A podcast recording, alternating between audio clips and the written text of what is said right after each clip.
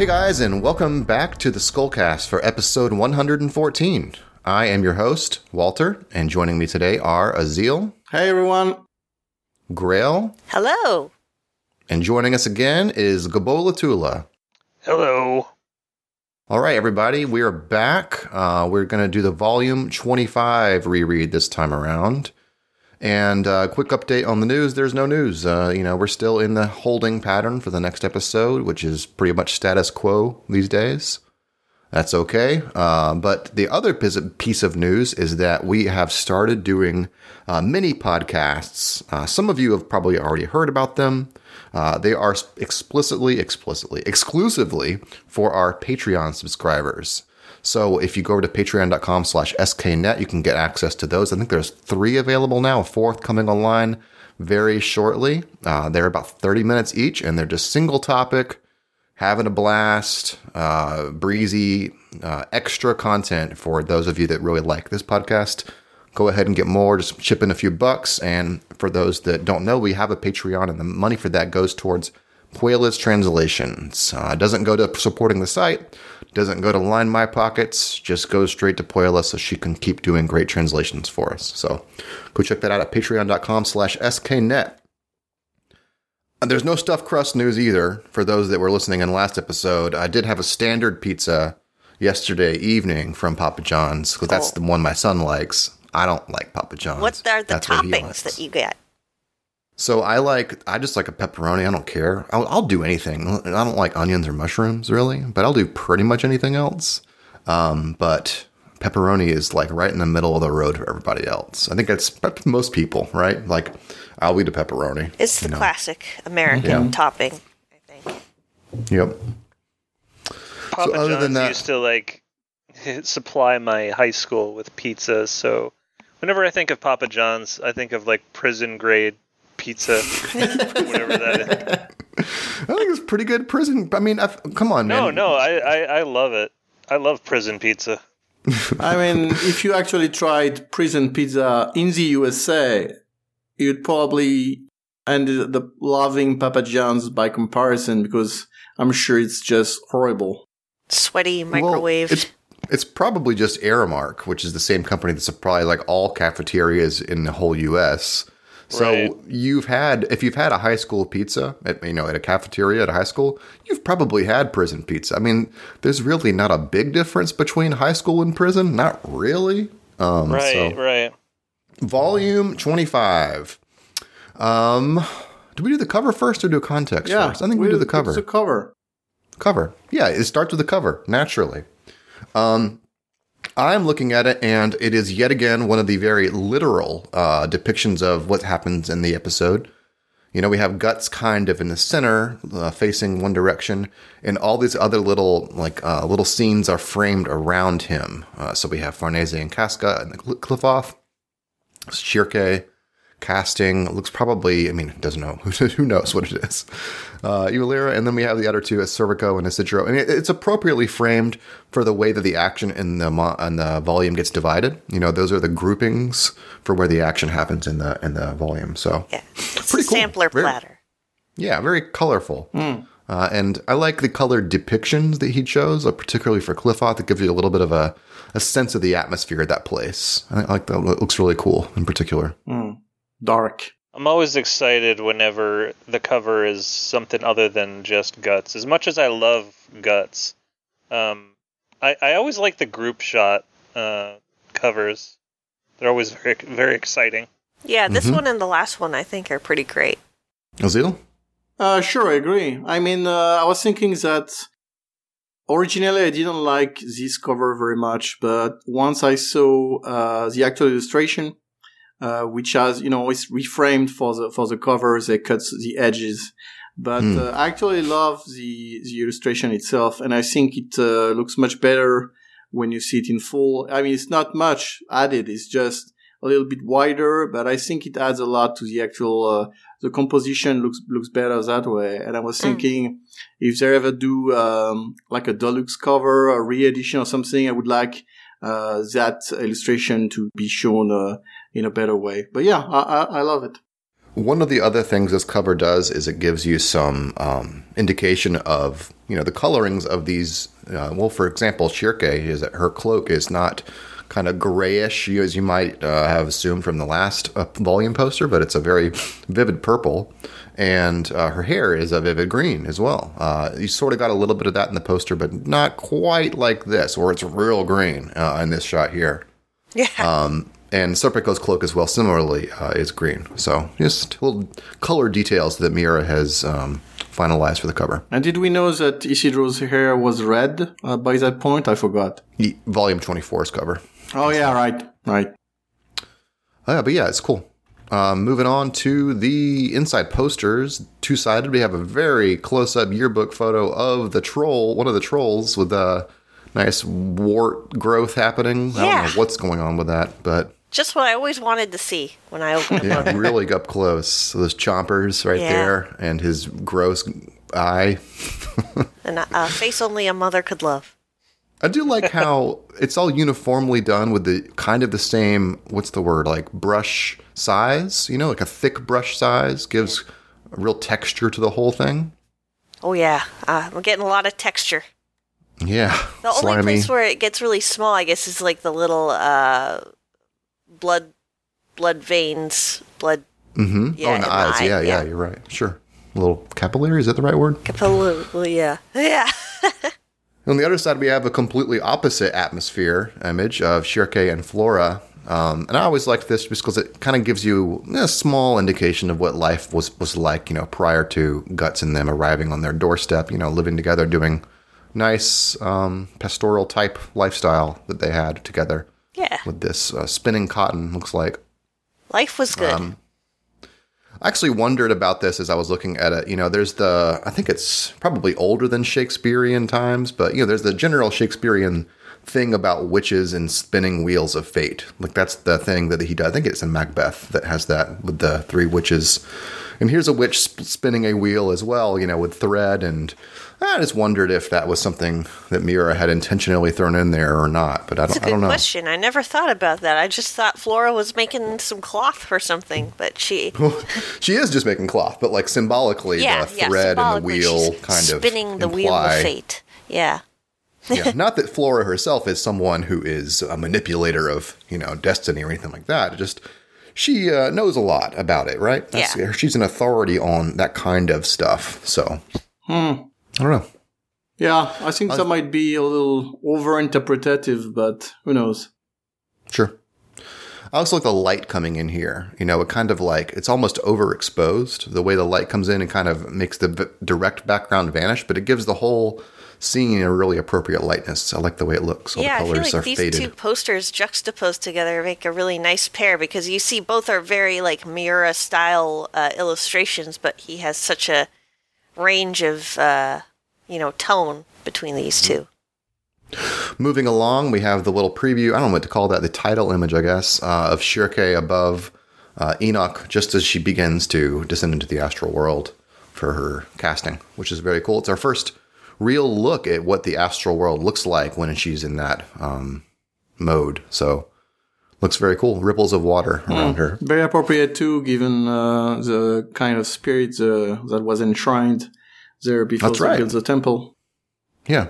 Yeah, I don't actually know if that's a universal thing or not. Um, I feel like it is a universal thing, whether it's water or not, but water it definitely plays a role for sure. I mean, I think this one is specific to uh, Enoch and uh, that particular spirit. I think it's Okay.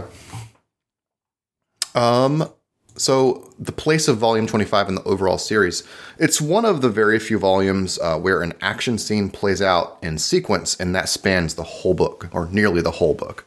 So that's why I tend to associate volume 25 in my head, you know, obviously with the Enoch fight, but just like I would associate volume 11 with the Wyald fight because those are just like completely contained within one book um, along with volume 34, the, the big Ganishka fight as well. Um, whereas other volumes, you get kind of a, a medley of different scenes and different directions. You know, these are meaty, rich uh, action sequences told with very few cuts, kind of told scene to scene to scene to scene as things play out. So Um, I think the most important element of the whole volume is that it's the introduction of the challenges that Guts begins to face now, where he can't solve it on his own with the Dragon Slayer. And this is uniquely a group effort that they solve this with. And still, Miura gives Guts an opportunity to shine. He's still made special and distinct from the group and powerful, but you know, when Schierke begins to cast magic, you know, you, you begin to see the range of abilities the group has access to and the scope of the attacks that they can really dish out. You know, it's not just a cannon blast anymore. Now it's a tidal wave. So, and we've seen this group fight together before many times, but what's really cool about Volume 25 is that Enoch is a place. You know, it has definitions. It's not an abstract forest or a field of snow. It's uh, the fighting in the village wraps around the temple, and once things kicks off, there's simultaneous a- action happen, happening in different parts of the temple, like on the roof, inside it, directly outside it, and all those different elements end up interacting with each other at certain points. So it's also a way for Miura to split up the cast. So he each gives them a distinct task to do somewhere out in the temple, out in the temple, on the temple, outside. So it's not something I can remember seeing in Berserk quite like this, and it's very cool. I like the way that he has broken up the action in a way that is um, role based, I guess, but also it leads to interaction when big things happen. Um, the last thing I want to say is the whole thing plays out like an action movie it, from the very beginning, even into volume 24, where there's a slow build up to the stakes, right? And the danger and the stakes keep ramping up as things progress. So it starts simply as troll extermination, which seems within their ability. But then other you know, threats are introduced, and then the ogre shows up, and then the kelpie brings rain, and so things keep you know the ante keeps getting higher and higher and higher. So I like, the way that things progress. Mm. Yeah, I would maybe frame it a little bit differently from you uh, as far as the introduction of magic goes, because I don't think at that point um, it's oh Guts can't handle it alone. It's more like yeah, sure, something Guts might have been able to do by himself, but we are being shown. I, think like what the challenge was specifically for that uh, volume was to introduce magic without making Guts feel out of place or outclassed, uh, irrelevant, you know, without diminishing his accomplishments. And, um, and I think it's a huge success in that regard because he's still him and still does things that are extraordinary, but we've shown that magic can also do great stuff and it's complementary. And uh, like you said, there's also the fact that they fight as a group in a very cohesive manner, uh, especially with Serpico. And so I think that's a, yeah, that's a very cool, very important part of uh, the story uh, as far as uh, development goes in that category as a group form. We, we saw them in volume 23 and, and 24, uh, getting acquainted, starting facing challenges together. But here of gels into that new, um, cohesive, uh, let's say more closely bonded, uh, companionship. Yeah, it felt very organic watching it unfold. Mm-hmm. Yeah. Um, I'll take the first episode, which is um, Magic Sword. So it begins just as uh, Volume 24 ended, with Serpico just starting out to use his um, Sylph's sword for the first time. And we see that the first attack it dismembers a group of trolls as, you know, a horde of sylphs slices through them and cuts them into like a cross section.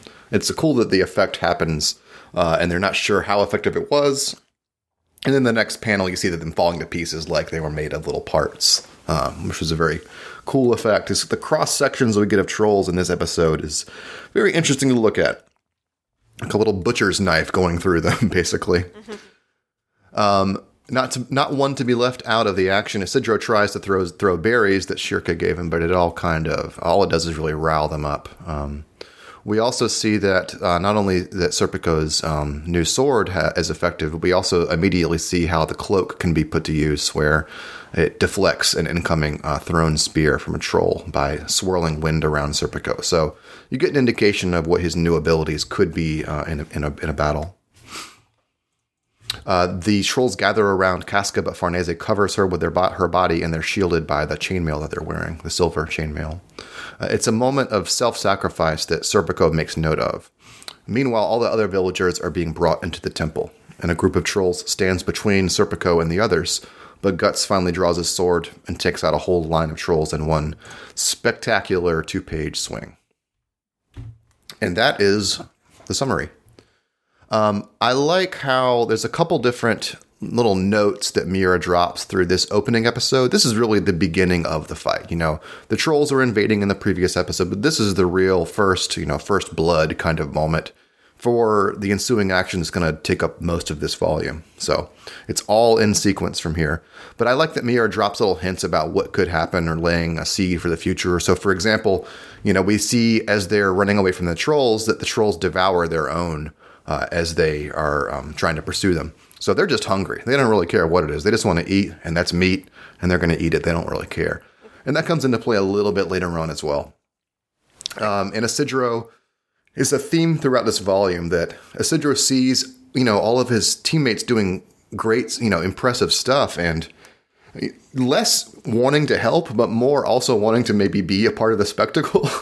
he really wants to have his cool moment too, you know, and that kind of that kind of uh, leads him into danger later on in this volume. But you know, we see that start in this episode here. It's like a recurring. Yeah, that's that sort of his goal him. throughout the fight. yeah, really, and into several more volumes. Really, he, fe- Yeah. he feels like he needs to establish himself because everyone else is doing all this cool shit. So Speaking of Um, cool shit, this this episode had a lot of panels and two page spreads that I think have been uh, colored and recolored over the years. They're really popular. Mm-hmm. From the part where Isidro is like looking down and the the sylphs are surrounding him, and and then the there are just like so many panels and and pages here where Guts is doing badass stuff with the trolls and the parts are flying Mm-hmm. everywhere. And everybody loves these ones, I think. mm-hmm. Yeah, the moment with Farnese as well uh, was interesting because she's kind of putting into action some of the thoughts that she's had. Um, but it's really, I can't think. Is this really the beginning of their real bond? Like, it kind of like starts with this this this volume. I feel like, and it progresses from there. Obviously, it gets deeper in the Qliphoth where she feels like a personal responsibility to her, uh, and that grows as they go as they go along. Yeah, I think it's a progression. I mean, we- we have shown some of it before, obviously, and some more in this one because she puts herself in the way of danger. Uh, you know, of actual danger. It's not just uh, evil spirits or whatnot, but actual beasts who can pose a, a serious bodily threat. And uh, yeah, like you mentioned, that goes on more and more on top of the temple, within the cliff house, and so on. Mm-hmm. I'm trying to find the panel. Yeah, is this where it is? Uh, where Serpico manages to take out someone who's being held hostage. So when he first uses the the sword, it makes like this big tornado kind of thing, and it rips through uh, the trolls. But then the next time he uses it, there's two women being held by the trolls, and he's able to kind of more surgically uh, slice them. So you see that it's not just it's a weapon that can be used with precision as well. So it's just showing you the range of the types of attacks he can do. Yeah, Yeah. finesse.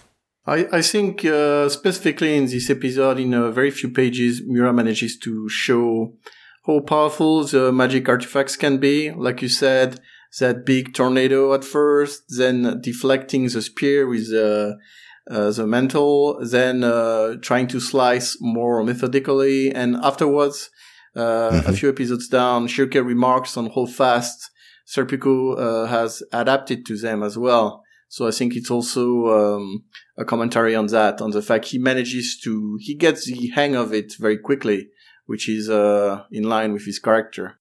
Something With, about um, how the attacks look um, with Serpico's weapon too.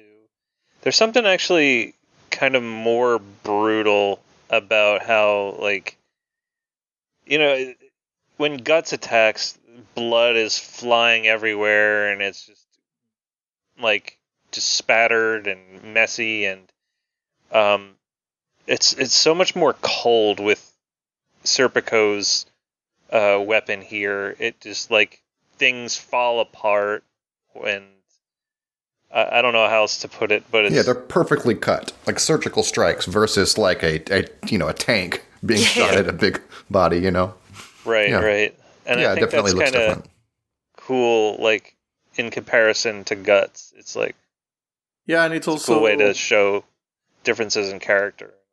Yeah, and the way uh, in his first attack, when he focuses and strikes a strong hit, basically. Uh, the way they're cut almost indiscriminately, you know, like their arms are cut some part, the head is half cut. It's also, I mean, I see what you mean. It's, um, it feels like a force of nature kind of thing and not just a guy with a sword slashing through in a specific, uh, move. If you see right, what I mean. So I understand what you mean. And I, I was thinking regarding what you said about Isidro earlier, Walter.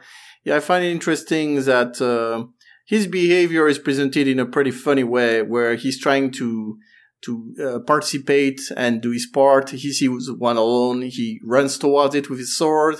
Then uh, he, he runs away when he realizes there's actually a whole bunch of them. And I think it's also um, we see we end up seeing the power of these consecrated berries that Schierke gave him throughout this uh, volume, and uh, it's interesting to see how they'll stop the tr- trolls in their tracks, but there aren't enough to completely deter them.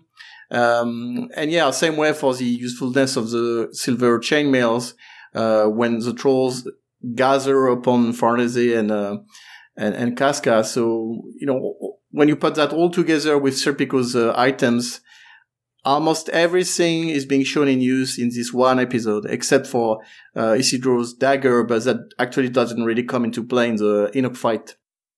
So it's Mhm. interesting that all these elements are set up very early on, so they can then come into play afterwards. Uh, I just thought that was pretty clever um, of Miura to set things up like that. Yep. That's all I had for Magic Sword. I'll pass it over to Aazealh for the next one. Sure. Well, I just have one thing to say, which is actually a good way to transition, is uh, kind of a repeat of what I said earlier. I think the way the episode ends is brilliant because uh, we're shown the awesome power of Serpico's magic items and how he can cut like five trolls at, at a time.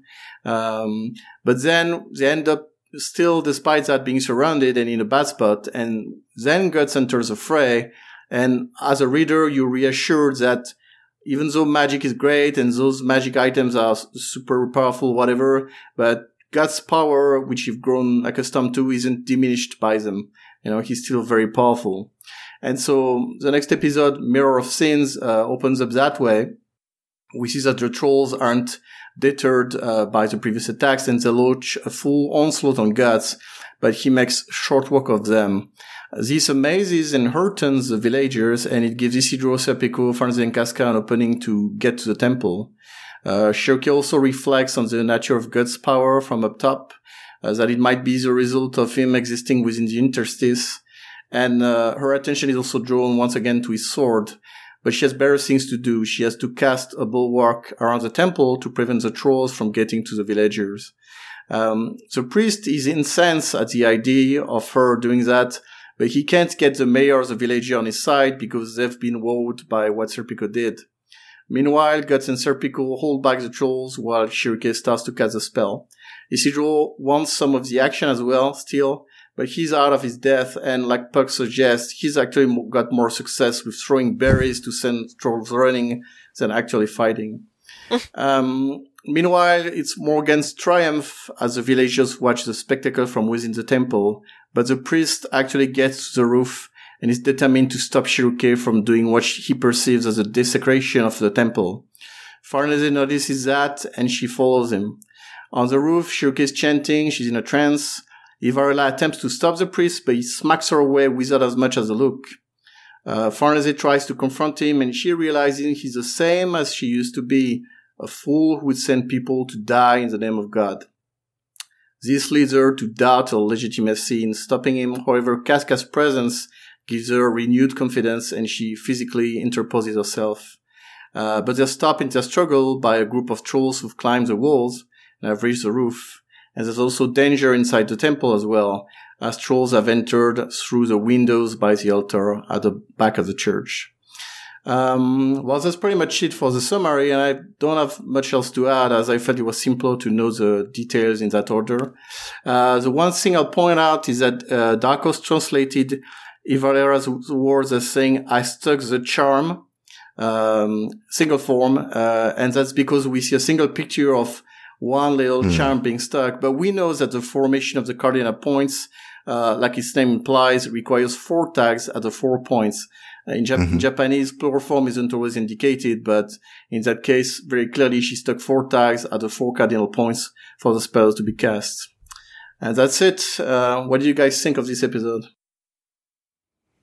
I like the way it opens. I love the massive slash that Guts does, and then he pivots his foot and then continues the swing to make like a complete arc around him. Um, I think that's very cool. Like like the way he inco- incorporated the momentum uh, and the slight pivot allowed him to keep swinging. Yeah, Pretty cool. love Yeah. it. It's two page spread paradise, volume It 25. is. It's one of those. Yeah, yeah I kind of lost track of how many he he killed. so many. and look. Yeah. I um, what was it? The images of the trolls on the falcon symbol at the end. I really like the way this is shown. Um, and because the the falcon symbol itself, it's kind of illuminated from behind, so it makes the troll forms look, you know, just like shadows with eyes, basically. And also the way that they're portrayed is furry and kind of just like animalistic, obviously, whereas the the form of the falcon looks, you know, you know, perfect, like it's a statue. There's like the contrast between those two things, like they're desecrating it, basically. Yeah, yeah, for Visually sure. works with it as well. the, the way Miura, uh, I don't know what technique he used to draw them, but yeah, it's very effective. It makes them look very eerie. Yeah, Even the weapons look furry. Yeah. One thing I also liked regarding the trolls is how they're just kind of portrayed as being this almost like a bacteria. You can't get rid of them. Like they're swarming Guts and Serpico and Isidro at the front. They're coming up the the roof of the temple. They're coming in through the altar window. It just really gives you this sense of like overwhelming, like oh shit feeling, which I think uh, Miura does really well in this episode. Yeah, and it's interesting because it's designed in such a way that the actual spell uh, Schierke casts is actually very appropriate to protect uh, from this kind of vermin. So Yeah. uh, yeah, so so it it just makes the whole thing more how to say uh, interesting from that perspective. Yeah. The comments that Schierke makes about Gut's sword, um, it it did lead to a bunch of people wondering, you know, kind of where Miura was going to take that. Is saying that Guts is stronger and can that's why he can lift the Dragon Slayer, whereas others can't. Um, but really, I think the purpose of her introducing these things is really to draw attention to the, why the sword is special. And as we eventually learn with Volume 26, we, we, we even see it in the the way the shadows coil about it. You can actually see the effect that Miura and his assistants used on that is it coils around the blood of the sword not the actual sword itself. So it's kind of already drawing attention to what makes that sword, you know, special in addition to it being awesome. You know, it's that it has absorbed the spirits and of, through the blood of, you know, all that it is, you know, slain.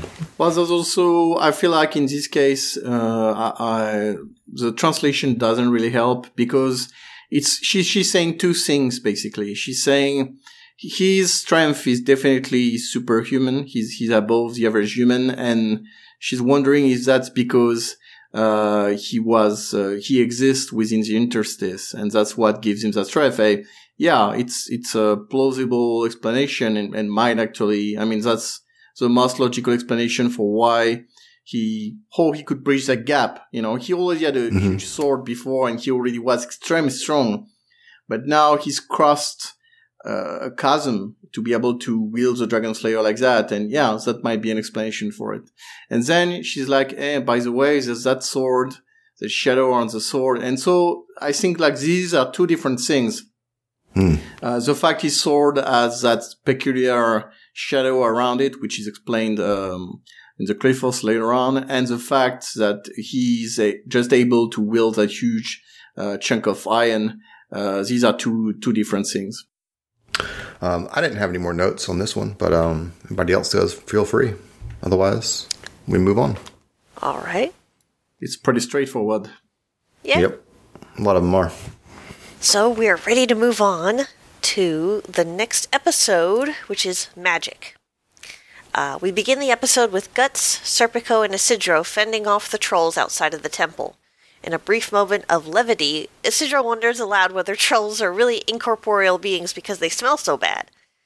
Realizing that the trolls' numbers are too great and that they have them and the villagers cornered, all while, all while Schierke is still casting her spell, Guts orders Isidro and Serpico inside the temple to protect those villagers and buy the young witch some time. The two agree and leave Guts to his work. Back inside the temple, the infiltrating trolls menacingly approach the villagers. Serpico and Isidro are trying to get to the head of the crowd to fight them off, but aren't having much success. Then, Serpico has an idea. In a burst of wind, Serpico uses his cloak to jump above the crowd of villagers and su- successfully dispatches the trolls with the sylph's sword. The villagers are shocked, and Serpico leaves Isidro to protect the temple while he runs off. Isidro complains that his salamanders didn't have a chance to show off again. Of course, they blast a burst of flame right in his face for another classic Isidro comedy moment. Back on the temple roof, uh, the priest of Enoch, the entranced Schierke, Farnese, and Casca are all being approached by yet another group of encroaching trolls. While the priest is struggling with coming to terms with his imminent death, Farnese notices that she and Casca have become separated, and Casca is being approached by several trolls again. A mysterious or the aura of the, the silver chainmail glows around her again, temporarily warding off the creatures, but with a wild scream from Farnese, the trolls are quickly distracted. She whips out her silver dagger to injure the trolls and is quickly reunited with Casca. Meanwhile, Schierke continues to try and contact the spirits in order to cast her needed spell, and her astral body is shown separated from the action as the scene atop the temple goes on around her. We are now back inside the temple where Isidro has just used his last berry against a troll while more approach. He wonders what Schierke is up to that's taking so long. He's now forced to take on a troll in hand to hand combat, and struggles to effectively use his new salamander dagger in harmony with his larger sword, and is left vulnerable to a troll attack. Just as the troll's club is about to come down, Morgan jumps in and takes the blow uh, to his back, saving Isidro from a grievous wound. While the villagers are emboldened by Morgan's selfless act and begin to fight off the trolls, Isidro is left with the unconscious older man whose condition is now unknown. Returning to Schierke, she calls in her astral form out the four elemental kings to cast a spell protection on the temple. She summons them one by one, and as she completes the spell, the stormy sky opens up to the awe of those outside. That one's a dance one. I got the easy one, you get the hard one. Yep.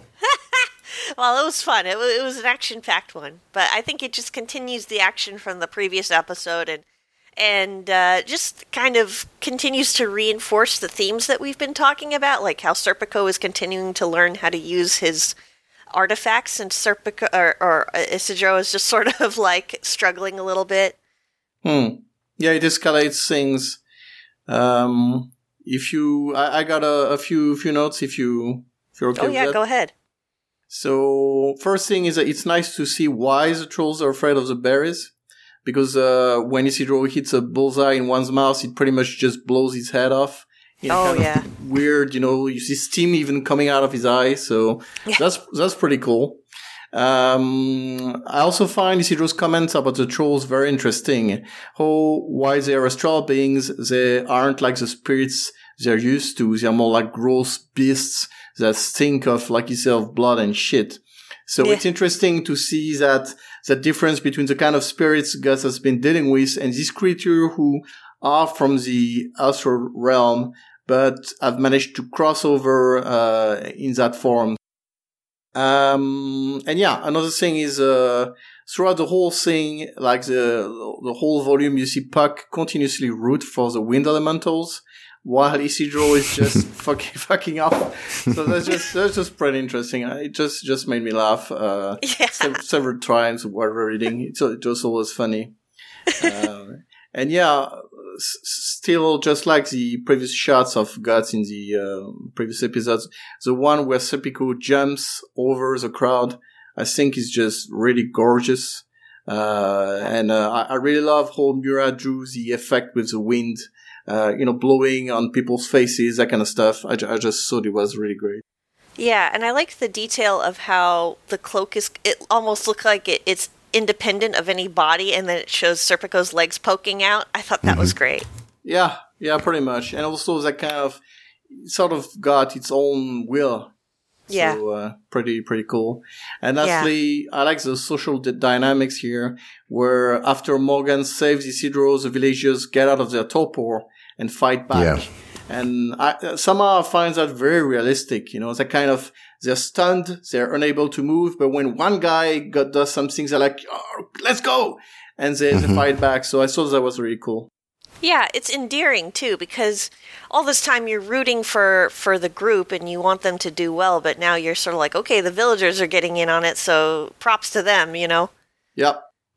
It's one of those moments that to me reminds me of Seven Samurai because the same kind of thing happens where the samurai come in because the villagers feel helpless against you know, the force. But then once the samurai, you know, start shedding their own blood, then the villagers, you know, come in as well and start fighting. That's a really cool comparison. I, I like that movie. I didn't think of it when I was watch, uh, reading this, but that's cool. Yeah, it's a it's just a big defensive story. As it could be. Yeah. Many inspirations. Yeah, and uh, I feel like it's also very much how Miura structured that that whole fight. Uh, I wouldn't be surprised to learn he was inspired by those classic uh, stories, uh, mm-hmm. or even specifically that movie. But uh, yeah, just uh, even just thinking about Yojimbo, the idea of a lone swordsman coming into a village that's got a problem, and he starts fighting back the, the bad guys, and you know that that just upends everything. I feel like that's mm-hmm. something uh, Miura might uh, have taken inspiration from uh, in, in, general in some parts of the story. But then again, uh, like pretty much every other media out there, even the whole uh, Western uh, genre is just based on that. So yeah, basically, yeah. Sergio Leone just saw a couple Kurosawa movies and like I can do that. um, I really appreciate this episode for really portraying magic as a huge force.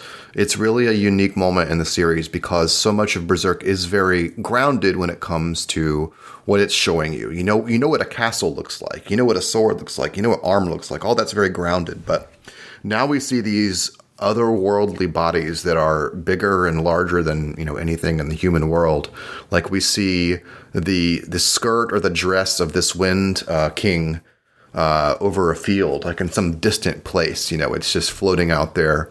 You know, huge, massive thing that Schierke is summoning, and you see how small Schierke is.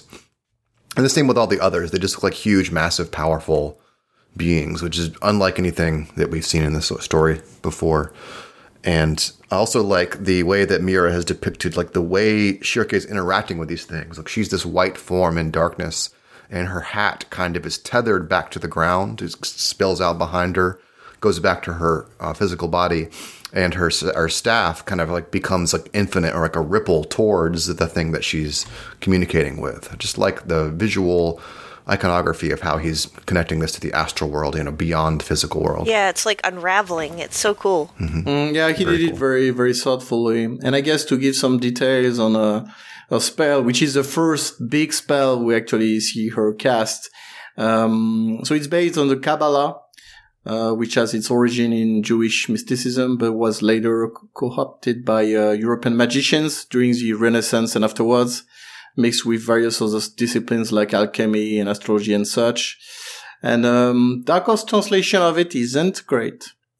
Uh, but yeah, it's based uh, it's based on the on the Kabbalah, and um, there's interesting things uh, which uh, at the very end um, the translations they gave is not i feel like they didn't really uh, actually check what the words are but uh, i found it interesting that um, when you usually translate the uh, kabbalistic prayer into english um, one of the five uh, sephiroth that uh, is translated is malchus. And here Miura translated it as uh, Malkut and he basically translated directly from Hebrew, which I found interesting. It's something he tends to do most of the time is he'll take uh, the origin version of a word and translates it, uh, transliterate it directly into Japanese. So yeah, just an interesting thing. And he also modified one of the words, Gedura. He modified it at uh, Gepura for some reason. It's also something he tends to do Sometimes he will, like for Ganishka or Geyserich, he will slightly change one of the uh, one of the letters, maybe to distinguish it from reality, to make it its own thing. I, I don't know, but uh, yeah, those are things uh, I found interesting to mention. That's really interesting. I don't know anything about Kabbalah, so I didn't realize that these were like actual references to something. Yeah, it means, uh, I, I, believe the actual meaning in Hebrew is uh, as above, so below, uh, power forever, amen, something like that. I, I'm just saying so from memory, so I'm, I'm, not quite sure, but it's something like that. And so those words, uh, ate, um, what is it? It's uh, ve gepura ate ve gedura marukot le oram. It's uh, it's actually it's not in the right order, but it's part of that kabbalistic uh, prayer or incantation type thing.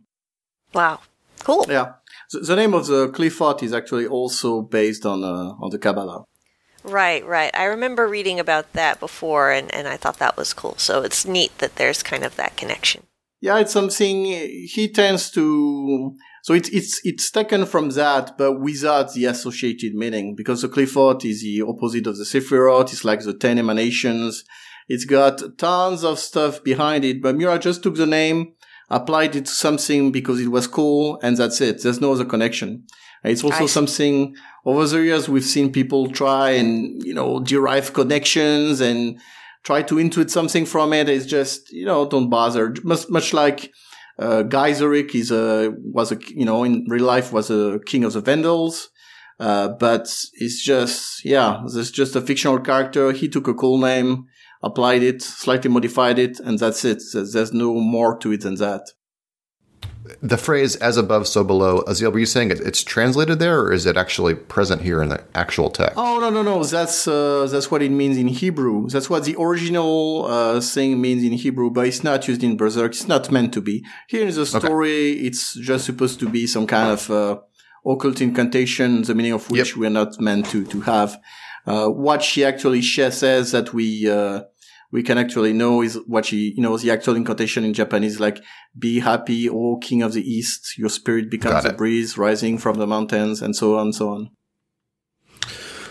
The um the two page spread when we finally see all four of the entities on the page, uh, something interesting is happening. Because you see deeper in the image that's shown, we we see the actual temple uh, with the forms of the trolls around them and the priest there as well. But then you see this kind of like idealized version of it where the, the beings are actually surrounding it. So you see two layers of the, the temple.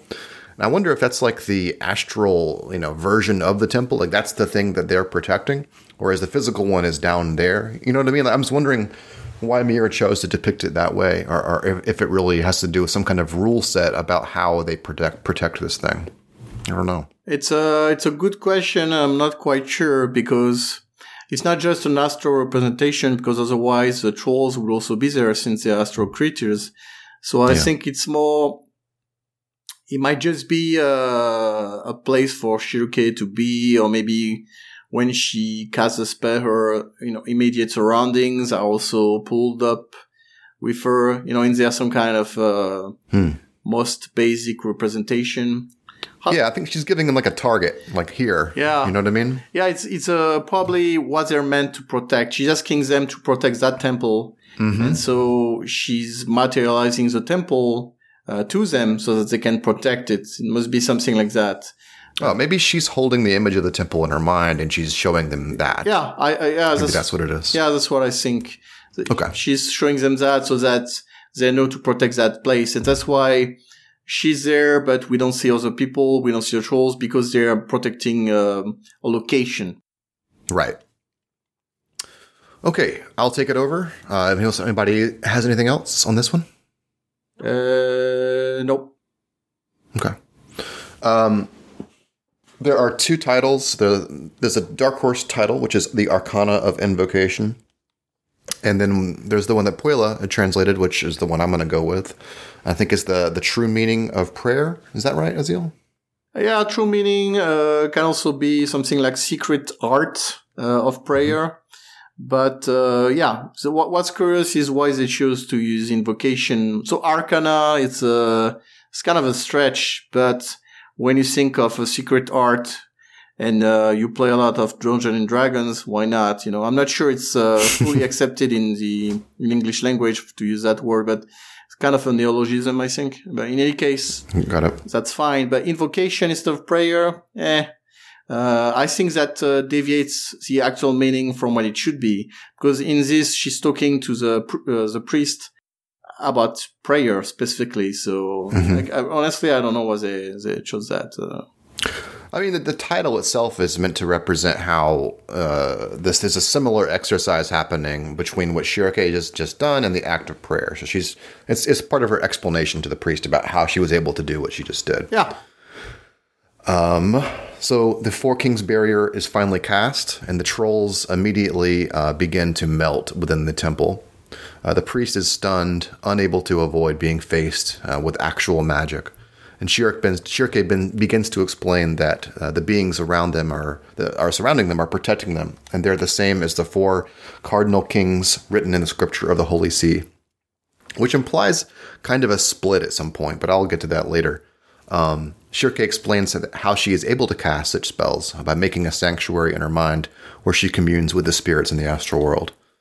And suddenly, the stakes are raised by the approach of a new creature, uh, the ogre, who towers above the houses of Enoch and threatens the temple despite the barrier by hurling wooden beams at the structure.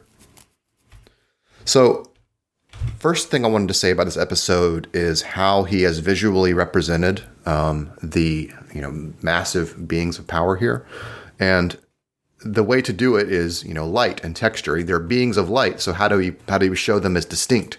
You know, he chose basically uh, textures as how you show them as distinct. So the the water one looks like a water texture, and the the the, the same with the fire and the, the wind. I just like how Miura was able to achieve that, despite them being basically formless. You know, they're really what their people are seeing are hues of light. It's a difficult thing to draw. I think. Yeah, especially Uh, in black he- and white, because Yeah. Totally, if this totally. were color, it would be much easier. Yeah, but even beyond the texture part, the look of the atmosphere in the temple uh, completely changes. Like the lighting in the room, and you can see it reflected on their faces, on the walls, like on on, on that nice shot of Isidro looking up. Uh, it just looks very unique. Like it's it's just a, a blinding light in front of them, but it's it implies color even though it's black and white. It's interesting. I think it's really cool. Yeah. It kind of Um, uh, reminds me of like an aurora borealis. That's Hmm. kind of how I picture it. Uh, this kind Yeah. of eerie color. The um what I really like about when this big moment happens, this is probably the one of the two really big moments in this whole volume. Uh, once she casts it, you know, it unifies the focus of the action, no matter where what what's happening out. Guts is looking at this, Serpico's looking at it, everyone's looking at the same thing. So it pauses all the action while everyone looks and kind of admires it. So despite there being action on all sides of this temple and in inside and outside, it's one of those unifying moments, which is very cool. Everything kind of slows down, which gives Schierke an opportunity, you know, for the story really to explain what it is we're seeing, how we're seeing it, etc. I mentioned it in the summary that there's this little just little hint that Miura dropped about the Holy See and what Schierke just did. She says that the the, car, the four cardinal, uh, she calls them guardian angels, written of in your holy scriptures, are the same beings that we're seeing here. Which to me, kind of just just you know on the sly, says that the, the formation of the Holy See, at least in some part, was based on you know actual um, you know magical phenomenon that you know ma- magic users are familiar with, and we've talked about that a little bit before, but. Here's kind of a direct piece of evidence linking the two texts that either the Holy See kind of steamrolled, you know, different what would they would they would you know deem pagan beliefs and kind of incorporated it into its own doctrine, or the Holy See you know was launched as some kind of you know magical thing and that then became you know what tainted or uh, desecrated in some way to become what it is now. So I don't, I don't know, but it Yeah. implies it implies that it came from a similar branch at some point, which is interesting. Well, more specifically, that it incorporated real facts about the world, in this case, the existence of the four kings, uh, into its uh, scriptures, but distorted it to fit its narrative. Um, and yeah, like you said, either it was um, deliberate, uh, or it was something that came as you know uh, as a distortion over time, as things were interpreted and rewritten, kind of like the actual Bible. Uh, where hmm Yeah, it was just modified and changed and retranslated until it became something that wasn't quite uh, the original. Yeah, we talked about it on the podcast last time about volume 24 when we first introduced the priest that this, you know, is really like the Holy Roman Church at the time, which had steamrolled various, you know, pagan beliefs and incorporated it in their own, sometimes as a way to fold in a group of people and expand the reach of the church by saying, "Oh yeah, yeah, we got your special people in here. We got your special people in our book. You know, we we folded it in some way. So yeah, yeah, yeah, we got that. Don't worry about it." but really, Yeah. that their whole belief system was being subjugated, you know, for the purposes of spreading Christianity. Um, what else? You know, Guts gets to gets to uh, reflect on what he's seen, which is an important moment because it's really the pivot from you know this very huge type of power to back to Guts, and he says, you know, that's my girl back up there. He's getting, I- getting respect for her. I find it interesting because like he's, you know, we see all these sh- shots of people reacting to Guts swinging his big sword and murdering a bunch of stuff. Everyone gasps and is like, "Oh, can you really call that a sword?" And you finally see him react to something similarly, hmm Yeah. and he's like. You know, he looks up there and he and you see, sees this like goofy little kid standing on the top of the roof. He's like, Yeah. "Damn!" Yeah, You know, Uh, you know, I I have to agree with that, and I think in this episode, I mean, in this volume in general, but uh, in this episode we start to see it. Schierke comes across as kind of a badass, uh, obviously in a completely different way from Guts, but still, um, and and that shows to me in the great explanations that she gives all around this episode to the priest. Uh, it, it anchors her character as being very wise despite her young age. Uh, you know, the fact when she says a magician builds a sanctuary within her mind, not one made of stone. Prayer isn't about chanting mantras or meditating on one's own wishes. It begins by recognizing the beings you're contacting. All these kind of things. It's like, yeah, she's just this uh, shy kid, little girl, but uh, her knowledge and her practice, her discipline, her skills, those have actual weight and they're very, very powerful. And it's also something, obviously, that uh, comes into play with Isidro later on when he realizes the gap uh, between them. Yep. Two other small things uh, is that you know with the establishment of this barrier around the temple, it's almost like mission accomplished. You know they can they have a fortified wall around the temple, and they can probably start smashing the trolls at their leisure. But you know immediately you know the stakes change because the ogre arrives.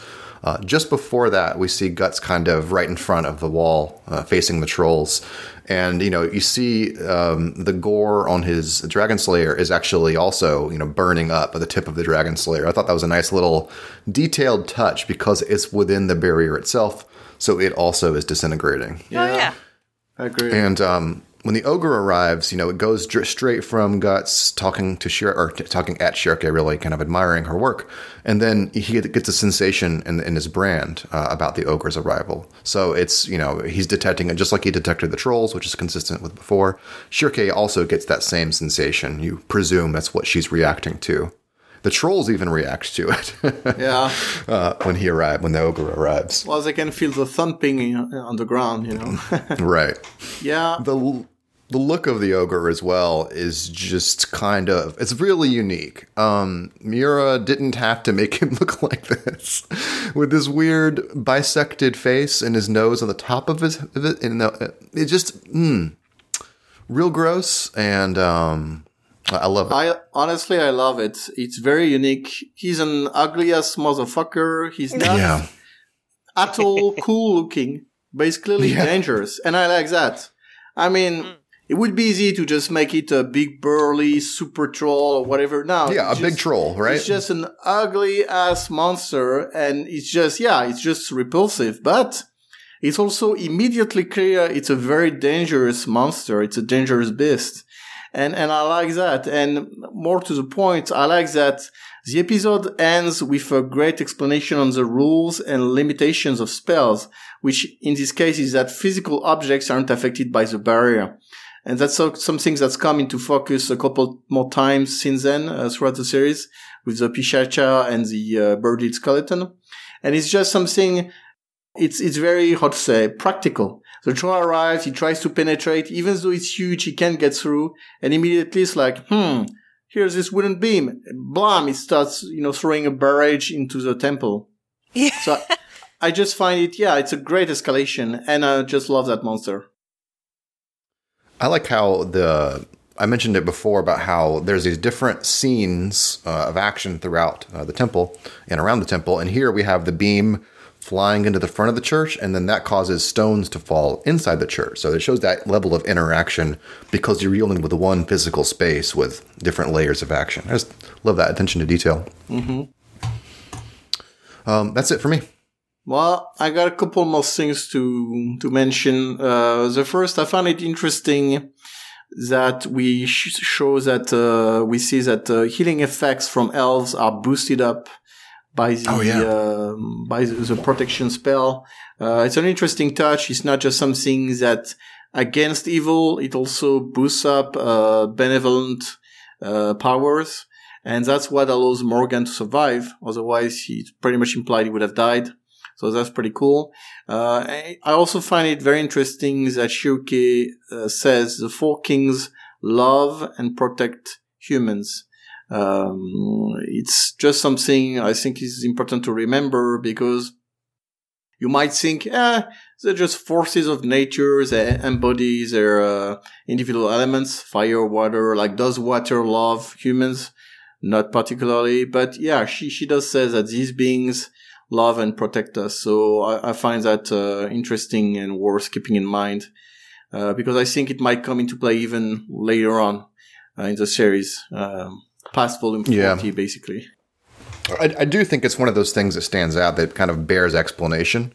Because, as you said, the, the natural conclusion, I think, would be if these are great beings that dwell in the astral world, divorced from, you know, the world that humans have basically made for themselves, what would be the reason for that kind of devotion? I, I think it must be something ancient or, or somehow tied to their existence, maybe. I don't know. Yeah, and it might just be that they, yeah, they've been there as long as the world and they care for all the beings that inhabit it or something like that.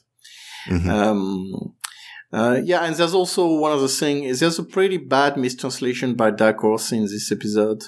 Um, in some panel, Schierke says, "As for those, as for those who exist as ideas, the mind is all with which we can perceive them." And um, I don't know why they they worded it like that, specifically using the word ideas. Uh, Schierke, she uses the same word twice. She uses kokoro, which can mean mind, heart, or spirit, depending on the context. And if we translate a sentence literally, it's something like, only the mind can touch those who are the mind itself. And um, the problem with that choice of word here is that it gives people, it can give people the wrong idea, uh, pun intended. Uh, the first potential problem is thinking she's talking about idea, as in word of idea, Oh, God. yeah, but I mean, it you know you know it could Yeah. happen, and she's not because that Greek word uh, used in that context as a reference to Plato corresponds to the Japanese word honshitsu, and it has a different meaning that of the essence of or the true nature or something. And she talks about it uh, in volume 24 when she's explaining how the words work. And because these are the four kings of the world, you might think, well, they dwell deep. They might be on the same level as the idea of evil. But no, it's not at all what she's saying. And the second potential mistake would be to believe the four kings are just mere ideas. Uh, and one has to believe in them to make them real or something. But no, again, they're very real beings. Uh, what she's saying here is simply that because they're spirits, you can only perceive them with your mind, which is pretty obvious, all things considered. But the way it was translated, uh, yeah, I don't know. I find that very, very confusing. So yeah, just wanted to point Yeah, I think out. it's just the usage of the word ideas is kind of a can of worms, uh, and that can mean can be interpreted many ways, uh, as you've already explained. So I Yeah. think that's the I- that's the, the slippery slope. I think the, they probably just thought, oh well, you know, it's it's odd to say there's a mind itself or their minds itself, whatever. So we'll just replace mind, ideas. What's in the mind? Ideas are in the mind.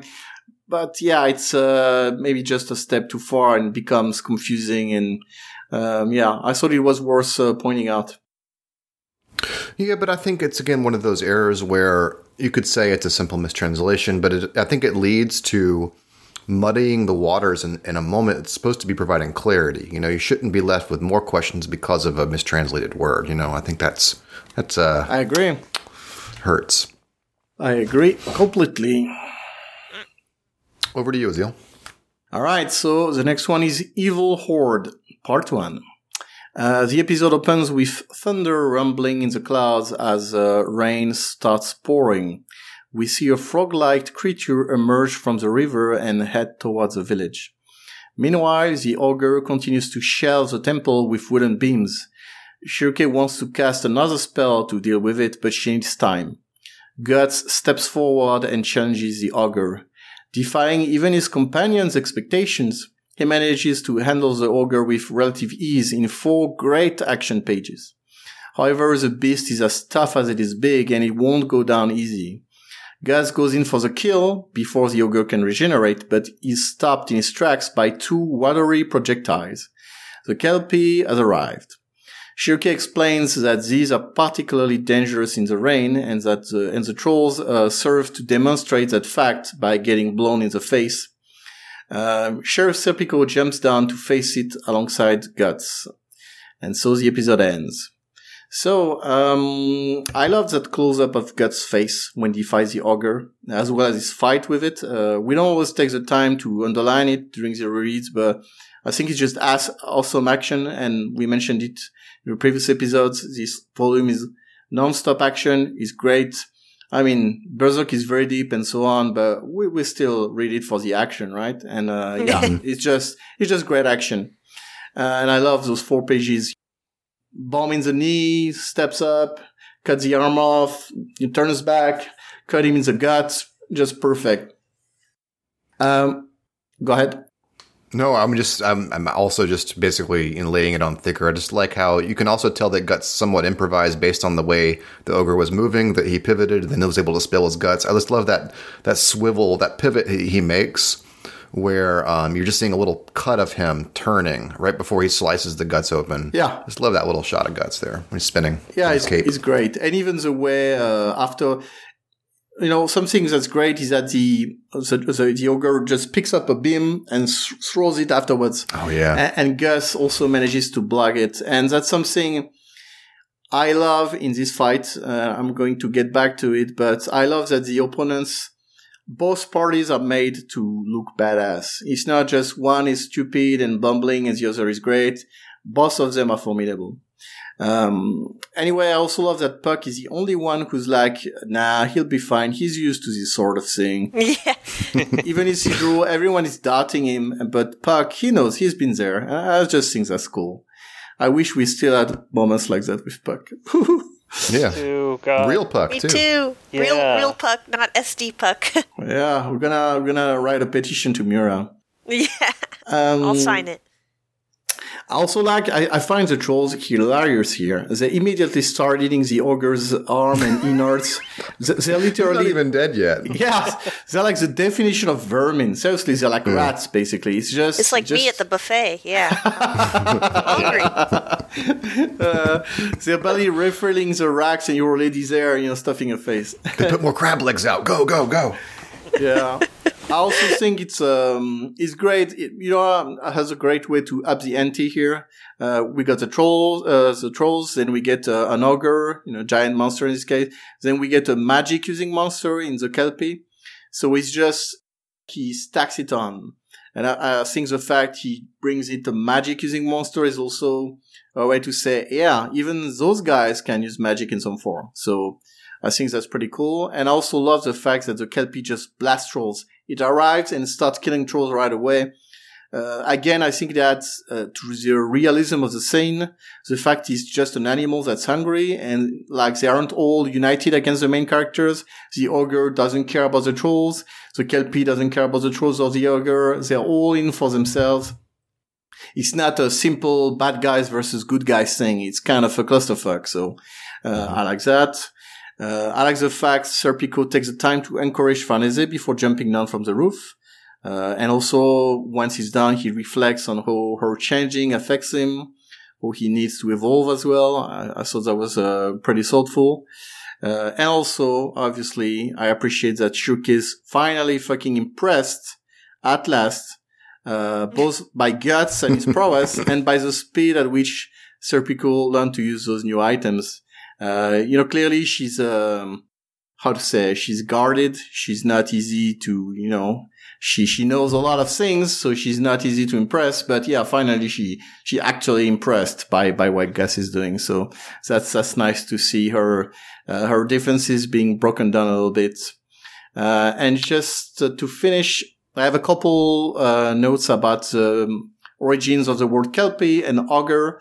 Um, so Kelpie is a traditional monster in Scottish folklore. For those who don't know, it's a horse that drowns people in lakes. Uh, and uh, ogre is a word of French origin made famous by the Tales of Perrault. And what's worth noting here is that Miura spells it in a way that indicates it's borrowed from French. So it's Oguru and not from English, which would be Oga. So, uh, I know American people sometimes have trouble with that. But, uh, yeah, it indicates the way it's done, indicates what language it's from. And in case, um, Miura took it from French. So, so that was interesting. That's it for me. Schierke's um, kind of awareness of her having valuable, you know, efficient companions. It's kind of like being put in group work in school where you're the smart one yeah. and you think you're going to have to do all the work yourself with just lazy assholes around you. Then you realize, oh, actually, they're competent. Amazing. That's great. Yeah, that's a a, pretty good way to put it. um, the Kelpie, I remember when this episode's preview came out, we just had text previews from Olivier, I think at the time, and all he'd said was "donkey frog?" question mark or something like frog. that. donkey frog, that's how it, that's how it had been described by Japanese readers at the time. That the something arrived that looks like a donkey frog, and everyone was like, "If that's all you had to go on with this episode, we're like, what the fuck is happening in Berserk? If there's a donkey frog, like, what does that even mean?" but um, it does look like a donkey, and it does look like a frog. So I see what that person was saying. Years that. later, Um, yes, it's it's yeah. much clearer. The full page spread of guts showing, uh, kind of putting his sword in the ground. Very cool. Miura spent time on that one with guts, looking very cool in the, in the rain, about to face off with this massive monster. It's just one of those heroic moments um, for for guts to you know make a, a stand for himself. And we already talked about how cool it is to go toe to toe with this massive, towering thing, and him to just so easily dismember it. Um, also, like when he deflects the beam, it goes flying straight into the mouth of a troll behind him. Like Yeah. it just deflects right Oh into his God. face. Just a good, nice. Just like, another day in the Evil office 4 for guts. yeah. I'm just imagining the Resident Evil 4 uh, headshot sound whenever it just makes a big splat sound. Probably sounded pretty good. And yeah, the Kelpie, I like how Schierke explains that, kind of like granularly explains how it's able to do that because it's able to subjugate. Bas- basically, it's a water elemental, and thus it can have control over lower level water elementals in the air. So it can make you, it can, it can fire water bullets, basically. But what happened that that the basis of that explanation comes in later when a greater elemental comes into the play so that's that come that comes back around later on. Um serpico looks like he's about to die in this scene. You know he gives uh, farnese like a good like please do your best to take care of casca and then gives her a smile and then jumps off. And then we have this like kind of like a forlorn warrior at the end here where he's having like an int- uh, what's the word? Internal monologue about himself about how he's seen Farnese grow. Um, it really is. It seems like he's about to put his life on the line, and of course he is. But you know, from a reader's perspective, you're thinking, "Is this it? Is he going to die? Is this, is this his final cool moment?" Oh wow, I never thought about it that way. As a reader, I, I knew that he survived this fight, but when you're Yeah. reading episodically, it must have been different. Yeah, I, I can't remember exactly, but I mean, I'm just saying the way it's framed, it makes it look like it's like a last stand kind of Yeah, thing. yeah. um, particularly the last panel, you know, Spirits of the Wind carry me power. It's this really cool water effect or wind effect around him at the time. I uh, yeah, I like the the panel where he's walking. You just see his shoes uh, with guts and the kelpie in the back. Um, and yeah, like you said, I think it's meant to convey that he knows it's not gonna be an easy fight. It's gonna be tough, and uh, he doesn't know if he'll make it. Basically, Mm-hmm. Interesting. That's it for me. One thing I think is really interesting is um, you're talking about the part where Guts puts his sword in the ground and he's like, "You got it, boss." I, I think it's it's interesting how Guts is usually like taken on a leadership position, and in this whole uh, fight, he does a lot, but uh, you start to see him kind of defer to Schierke a bit, um, because she like is demonstrated to him. Like, yeah, she's badass and she knows what the hell she's doing, and um, I don't know. I find that kind of interesting. Yeah, and it's also meant to be her mission. Flora and her, and they are helping her, but it's still Yeah. her, you know, little thing to do. So he's been respectful of that, and I agree. It's uh, it's very thoughtful of him. I mean, Black Swordsman era Guts first. I mean, he would never accept anything. He wouldn't. I mean, the whole situation it would be impossible to begin with. But the point is, he wasn't exactly that kind of a thoughtful guy. And even when you think back to his uh, golden age self, he tended to just go do things by himself. And obviously he still does here. He pretty much just steps up when he wants, but he does have that uh, way of shirking leadership in a way almost. It's something he also does later on in uh, in Vritannis, even uh, on on the seahorse. He tends to defer to others, even though he's a de facto leader himself. Like he he doesn't take on the mantle of leadership, but others follow him anyway, just because he's just guts, you know. So it's kind of an interesting way for him to behave. I agree with that. I remember people saying that that was like a big moment for them like long, long ago. And to me, it just felt very natural because you know Guts is not to me a natural leader. He's he's very charismatic. He's a badass fighter, but like he's a front lines fighter first and foremost. He's not the guy to sit in the back and direct Yeah. traffic from uh you know the cavalry from this flank goes this way. It's just not really his thing. You know he's he's there on the front lines doing doing his business. He knows his he knows his circle of influence and he, he sticks there.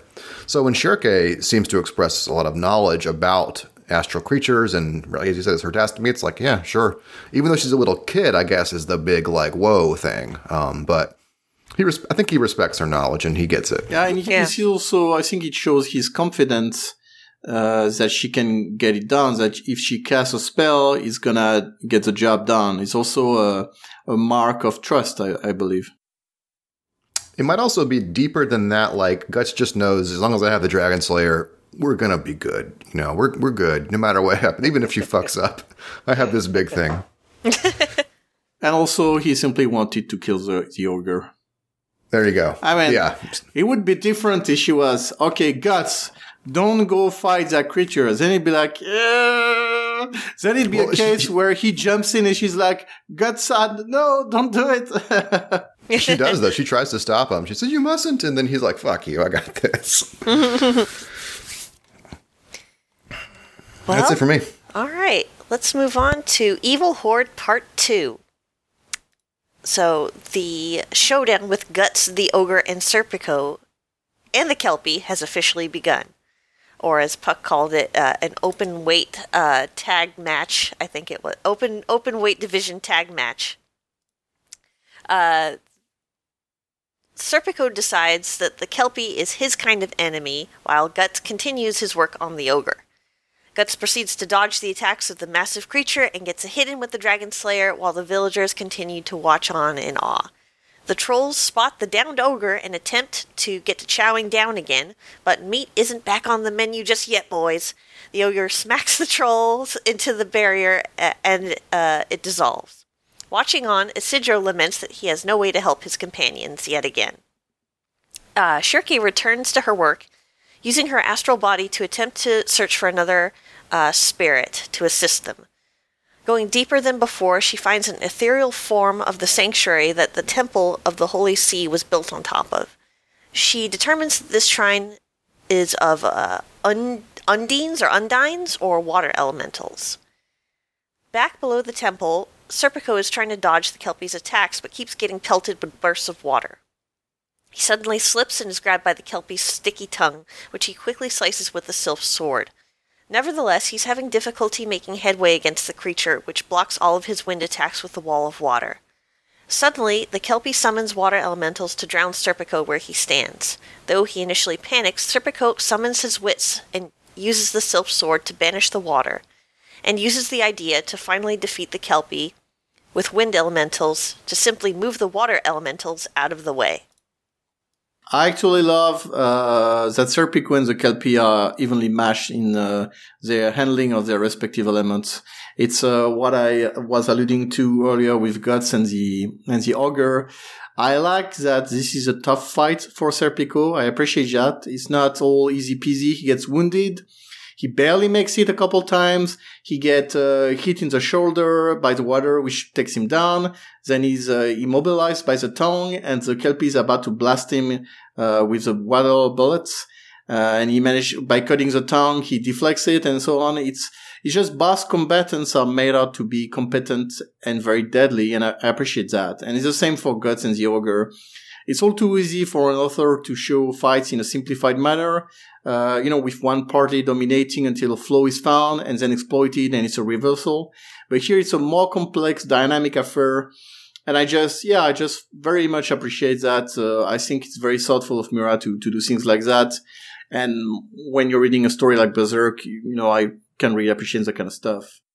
That's a really good point about Serpico having a competent match against him because before then he's been having a really easy time with the trolls. Uh, so I think, yeah, that's a that's an interesting observation.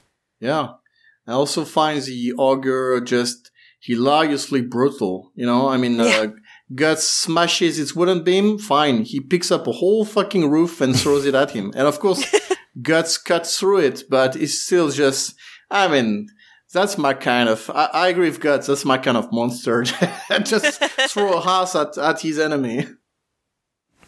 Yeah, I like how they delineate uh, the opponents at the very start. You know, Serpico's like, this guy's more mine. And then Guts is like, this guy's more my style, simpler. And yeah, yeah the the roof gets thrown. The, the, the look on the ogre's face is like, I got you now. As he drops the roof, and then Guts just slices it in half, jumps on what's like his knee to get leverage yeah. up to his chest or neck area. Yeah, on his knee and yeah. just cut him down. the trolls, the trolls try to get in on it, and the ogre starts swatting at them or throwing. He throws a troll at, guts. Yeah, yeah, which grows past the barrier. What a great scene! So yeah. much to see. Yeah, it's just um, just amazing. But I only have two notes here. Um, I like that we see what looks like the original like foundation stones for what was before this temple. We see these rocks jutting out of the water, which was probably like you know a thousand years ago or more what this place of worship once was, like in the past, mm. and, and, then it basically fast forward to modern times. This this the land that this site sits on has been transformed into a temple. So it's interesting that we got to see a little bit of that. Um, and also, just like if you think about Aazealh, you touched on this a little bit, but I wanted to say from an artistic perspective, if your series is a fantasy series, um, you think magic gets used, and you think it's going to be swords and sorcery, right? Well, I wouldn't necessarily always assume that a swordsman would be fighting a horse, and that horse would have magic water powers, and like, but how that's depicted never jumps out to you as being out of character. The way all these actions are depicted, it's like it's cut from the same cloth. You know, I think that's really impressive given that this series is otherwise very much about you know humans versus humans suddenly we have this you know horse frog donkey frog shooting water bullets at this guy and it just looks like yeah it looks like it's that's how it's supposed to be um, i think that's a, it's a big achievement to do that i'm not sure how i would do that yeah i agree personally. it's uh, it's part of miura's genius is that he got inspiration from traditional folklore on one hand. Of course, he modified it in a way where it's almost unrecognizable if it wasn't for the name and he adapts these creatures to his world uh, in a manner where they fit in perfectly. Like you never, uh, to me, that's uh, really the beauty of, of volume 24, uh, 25, 26. His magic is introduced in a big way into the world. I mean, a different kind of magic from the one we used to know. And when you read it, it's like, it feels completely natural. It's not out of place. It's not disruptive. Uh, like I said uh, at the beginning, the place of guts is never, never disrupted. Guts remains that badass guy who can do badass stuff. These new monsters who are introduced, we get the Kelpie obviously and, and that water power, but we also got more classical uh, creatures like the um, trolls and the ogre who's like an apostle kind of creature. And we actually, that's also played on later on in, in Falconia um, when you see uh, him in the arena with uh, Volkov. So all of these things are, are, done in a coherent manner, and even Schierke's magic itself. I mean, we, we mentioned that in volume uh, 24, but you ask a random guy what a magician would do, and he'll say, "Well, she can just shoot fireballs, magic missiles, like you know, shoot a thunderbolt or something." But Miura chose to do it in a very different manner, where her powers are complementary uh, to what we already had. It's a slower process. It calls upon uh, spirits who are unreachable by normal humans, and that's why it's not more widespread. And when it comes, it's devastating. It's something like we see in the form of the uh, the, the barrier of the four cardinal um, kings. It's a protective thing, very very impossible to penetrate. And when it's uh, the Lady of the Death later on, it just ravages everything. Mm-hmm. Um, I guess that's it. We're gonna stop it there uh, for this reread, and we're gonna continue on for part two with the next episode uh, when things start wrapping up here in Enoch Village. But um, thanks again for listening, everybody. And I also want to do a quick thank you to our top patron uh, Patreon donors. Uh, right now, they are Incantation, M, Atukas, Dirtiest M, Chris Spruill, and Rombad. So thanks again, guys, for being top donors for our Patreon. If you want to check out more, go to our patreon.com slash sknet, where you can get uh, bonus material from Aazealh, who's been updating every it feels like every three or four days um, with just kind of like additional insight into translations into little tidbits about berserk. Uh, i think he's been doing a really awesome job. It's been really informative. Yeah thank you guys for setting everything up. Yeah, I think those updates are available for even some of the lower tiers. If you wanted to get access to just those, uh, the the picture for the podcast, I think it's three or four or five, something like that. Go to the site and check it out. You probably are looking at it right now and you already know more than I do about it. So patreon.com slash sknet.